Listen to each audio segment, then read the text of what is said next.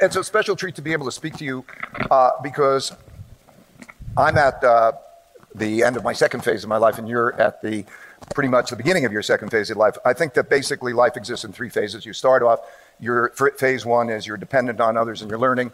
Phase two is that you're working and others become dependent on you and you're trying to be successful. And then you get later in stage two, and the number one goal that you want more than anything else is to help people be successful without you. Then you can go to stage three, which is, you know, you're sort of free of obligations and so on. And um, what I did uh, over a period of time, whenever I would encounter uh, a situation and make decisions, I would write down the criteria for making decisions. So uh, my number one objective is to tell you that um, you need to have your own principles. I'll explain some things, but. Welcome in. You are listening to another episode of KeepTheChange.co.nz's Money Mail. I've finished uh, recording my fiery, uh, excitable, energized podcast snippet for you there around Grant Robertson talking to Jack Tame around inflation on the what's that show Q and A. Keep forgetting the name. I keep going to call it 9 a.m., but it's on at 9 a.m. Got a bit on here, uh, but that is leading the start of this. Ray Dalio, who's got a brilliant book called Principles, and I suggest you check out reading that, or uh, it, is, it is a huge book. You're going to need to study it, or even get in the audio version. But Ray's someone I really look up to for some of my own learning, and I go and seek out new content from him all the time to figure out what he's talking about. He's studied a lot of history, saves me from doing it. He summarizes it brilliantly. Sometimes I have to listen to it a couple of times to try and figure it out. But what I really like in here is talking about how when we start in life, we're often very dependent on other people, and we're all trying to. I'd imagine that part of the reason you're listening to this is that we're trying to get ourselves to that stage two he's talking about, phase two, where we're not necessarily dependent on other people, and we're a bit more dependent on ourselves, and we've got other people that are relying on us, and that naturally happens for people who end up having children, for instance, and their whole stage of their life changes in the way that they look at it and think about it. And you hear so many people say, "Oh, having a child changed my life," and I, you know, I had to think about someone else and and protecting them and keeping them alive and stuff. And uh, I haven't done that, but that's you know what people a lot of people go through um, and there's no reason why we can't do it with our finances or uh, our education or our health and all these different things too so it's just a the similar way to think but across different areas and avenues of our lives. And part of why I like trying to help other people is that um, I have become I've moved myself from being very dependent on other people sometimes um, to to getting to a point where I can give back and now effectively some people rely on me for information in this space for instance or help in the business world with next advisory and different things. So it's always challenging me to keep learning and think how can I become more valuable for all of you out there for instance and clients of next advisory uh, and people that are close to me and it's uh it's a good way to like really keep you on your toes. So if you want to check out that video, that's uh, it's about an hour six long. It's called Principles for Success from Ray Dalio, founder of the world's largest hedge fund.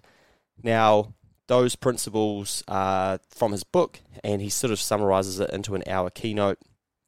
The audio is a little bit clunky, as you would have picked up on there um, as he was talking, but it's well worth the listen. Right, without further ado, or is it a Jew? I'm not sure. Without further ado, ado. Anyway, who cares?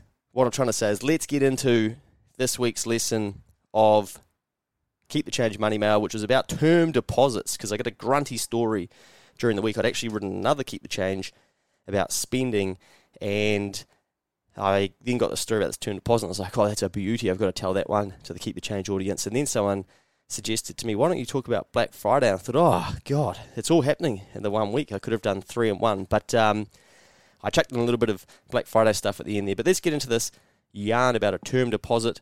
Ah, the old term deposit? What are they? Oh, the title of this story was Is a term deposit your money? Hmm, intriguing. I would have thought it is. It's my cash. But hey, we'll find out.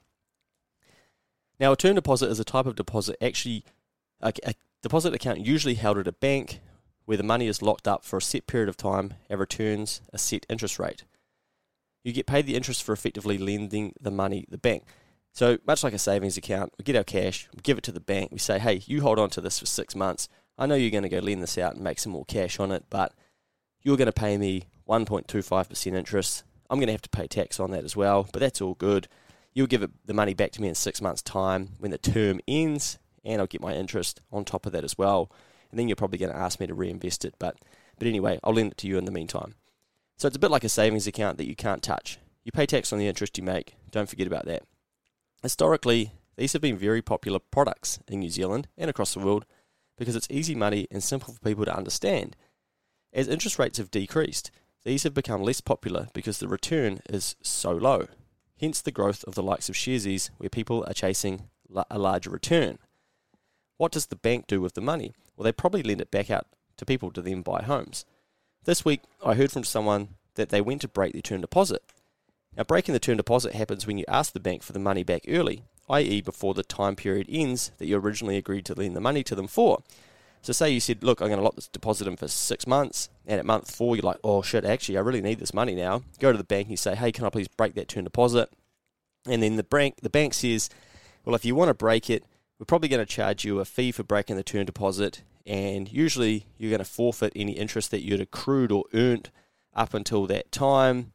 And a lot of term deposits, because a lot of term deposits pay interest at the end upon their maturity, not during, because there is the risk that you will, um, you know, you will break it. So you want to check when you're going to get paid your interest if you do take out a term deposit. Well, this person that wanted to break their term deposit had to justify to the bank why they wanted the money. In this instance, it was to help a family member get into business. So what happened is one of their family members, child, come to them and said, "Hey, look, um, I need some money to help tie me over for this business purchase that I'm making. Are you happy to lend it to me?" And they said, "Yep." And then they said, "We'll go to the bank." So the bank came back and were like, "Oh, um, yeah, we can do that, but you're going to lose your interest." So the parents said to the child, "Hey, look, we're going to lose our interest and we're going to get charged a fee. Child said, ah, no worries, I will pay you whatever the interest is that you're going to lose. So the parents weren't actually going to lose out on any income. They said, sweet, went back to the bank and said, yep, let's break it. And they said, okay, fill out these 86 forms. Uh, they filled them out and they said, look, we don't accept digital signatures because we're a bank and we say we're leading technology, but really we're not we're going to need you to sign that with pen and paper and stamp on it with your foot, send it back, and then we'll check it against our records of feet that we've got. It. Sorry. Um, and then they said, well, actually, what's happening with this cash? And they said, well, the our son is going to be buying a part of a business. And they said, oh, gee, business, yuck, why would they want to do that? You know, they should be buying a house. And they said, okay, well, we'll need to get proof of that. So then Son says, oh, golly gosh, okay, I'll get my signed uh, agreement that I've signed with the vendor, the person selling the business, send that over. So they send that over, they fire that off to the bank, and this bank says, oh, really? They want to get into what? Oh, well, actually, no. No. Guess what? No can do. The bank wasn't having any part of that. That type of business that they were buying and buying a, a part of a business, that was not an approved reason to return the term deposit early. So this week, I'm going to have to put the did you know into the body of the email because this may surprise some people. Well, did you know banks do not legally have to allow customers to break term deposits, that is, give back the money early. Whether you can break your term deposit will depend on the terms of your contact, your, of your contract, not the contact, uh, of your contract with the bank. In most cases, you can do so only if the bank agrees. So, really, that money you've lent the bank, they have every right to say to you, no, you cannot get that back until the end of that period. If, if they don't, if what you're using the money for doesn't line up with what they allow, so, you know, you, you want to be mindful of that. It's not going to impact a lot of people and not going to actually be, um, you know, too much of a problem. But it's just one of those things that you do want to be educated on. So back to the above situation, and it is good news. The bank did offer a solution. They said, look, instead of us giving you your money back, what we'll do is we'll give you an overdraft at 10%, at 10% interest until the term deposit matured and could be released back to them. It's a bit of a costly solution, isn't it? Yeah, we won't give you your cash back. You're not going to get, uh, you know, we, we, you're going to have to wait till the end. We'll give you your measly amount of interest, and in the meantime, we'll give you an overdraft so that we can make some more money off of you, and we'll charge you a 10% interest rate on uh, borrowing that money. So anyway, I did want to say that the bank offered a solution. Otherwise, I sound like I'm beating up on the banks, don't I? And I know there's a lot of bankers that listen to this and just relax. It's all good stuff. I know that you've probably got to comply with all these different rules and regulations, but geez, the people just want their cash. Obviously, the whole point of a term deposit is to lock up the cash so that you can't spend it. But let this be a lesson as to how liquid that term deposit may actually be should you need the money. Different circumstances create different results. So some things will be acceptable to the bank, whereas others clearly won't. So obviously, you know, if you've got like a mega emergency, they're probably going to give you your cash back. You'll forfeit your interest. They'll probably charge you a fee too. Um, but if it's something practical like buying a business or reinvesting in it, you probably want to reinvest it into shares, for instance. So they're going to be like, nah, forget about it. We want to use your cash. We don't need to give you your cash back until the term is up that you initially agreed upon. Well, we don't seem to like seeing money go towards business in this country unless it's secured by a house. That's something we encounter with Next Advisory all the time. Like if you want to start a business, um, people will say like, "Oh, can I borrow some money from the bank?" Geez, you go and have that conversation once, and you realise that if you don't have a house, you've probably just absolutely wasted your time. So it's not a surprise. Be aware that there are terms and conditions when using term deposits. Always read the terms and conditions when using these offerings and ask questions before committing to them. You don't know what you don't know. Now, I joked with this person who told me this story. I said, well, maybe we could have a bit of fun and before committing to a term deposit next, last minute before transferring the money to them, committing to it, say, hey, what are you guys going to do with this money? And then go back on and say, well, actually, I don't really agree with that. So, uh, nah, I'm not going to do this. But, you know, that's getting pretty snarky. You're just then wasting people at the bank's time. But it's an interesting thing. You know, do we ever get to ask the bank, hey, what are you doing with my money? Hey, the money that's sitting in my bank account, what are you doing with it? It's just numbers on a screen in my internet banking for me, but what are you guys doing with it in the background? Uh, but anyway, we don't get to ask those kind of questions, so we just got to do what we got to do and carry on. Now, before I go, and this might be a little bit too late by the time you listen to this, but I hope you open this before one of the 894 Black Friday sales emails and adverts you'll see today. Be careful. I've told you before, these sales aren't designed for you, they are designed for the sellers. We just take the bait and take advantage of them. Do you really need that fifth candle or the discounted overpriced pair of shoes? Lift it, only buy the things you really need. Now, Black Friday has become a big thing here in New Zealand. Everyone's smashing those sales. Um, and just be aware, you know, there's so many people attacking our attention, trying to get us to buy shit that we don't need. And then we end up regretting those purchases down the track. So maybe just uh, see if you can ignore some of those things if you know you really don't need it maybe take advantage of them if they're actually practical for you, but don't just get fooled into their good marketing and um, you know end up spending money that you don't have to impress people that you don't care about and that don't even care either. So Black Friday, she's a she's a big one and only getting bigger. Be very careful of it. We're getting very close to 5,000 subscribers to keep the change. When we get there, I'm going to give one lucky reader a $500 investment. Share this with a friend so they can get learning. If you subscribe to the email version of this, I would strongly suggest that you open probably next Friday's email and the Friday after. I'd imagine we should hit 5,000 probably in the next two to three weeks. So to go in the draw to win that 500 bucks, you need to be a subscriber to the, the email version and you need to open the email that goes out once we have 5,000 subscribers. So um, keep an eye out in the next two or three. Just make sure you open them, even if you don't read it, because you come in and listen to the audio version. Well, you want to be a chance to win 500 bucks. It's going to be up to you what you invested in. Hopefully, we could do a podcast together. Could be a bit of fun. Did you know term deposit balances have reduced by 20 billion from 101 billion in February 2020 pre-pandemic to 81 billion by the end of August this year? That's some crazy shit, man. 20 billion dollars from February 2020 pre-COVID to August this year. That's nuts. For 18 months or something, 20 billion bucks. So that you think about that, that's 20 billion dollars that's gone into the economy or has gone into some different investment types. People are like, I don't want to put it back into a term deposit. These interest rates are too low. I'd imagine as interest rates increase, then that might change. Uh, but how long can interest rates increase for? It's going to be very interesting to see. So there you go. It's um it's a fairly sizable drop for the book of term deposits across the country.